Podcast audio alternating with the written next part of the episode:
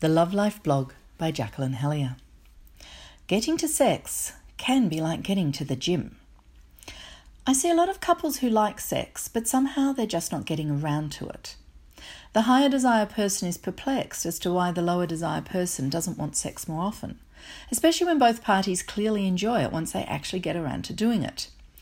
And the lower desire per- person is confused as to why they find it so hard to have sex when it's generally not so bad, even brilliant, when they actually do get around to doing it.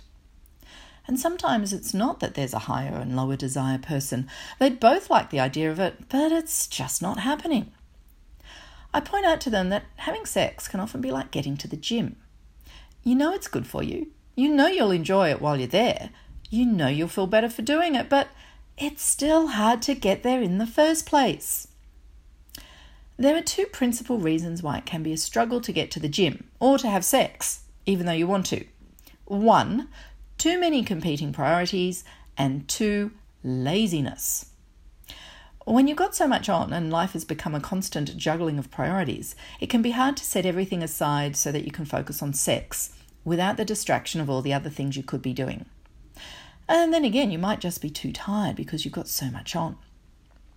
Couples need to realize that for a lot of people, sex does get like this. It's not that they don't like it or don't want to do it, it's just hard to create the time and space to do it in. If this is you, just as if you want to go to the gym, you have to set up support systems in your life that allow you to create the time and space for sex. And the other reason for not doing it is simply a habit of laziness. Some people just can't be bothered getting out of their comfort zone, turning off the TV and heading out the door to the gym or up the stairs to the bedroom. If this is you, get off your butt and into the bedroom before you get too tired to move.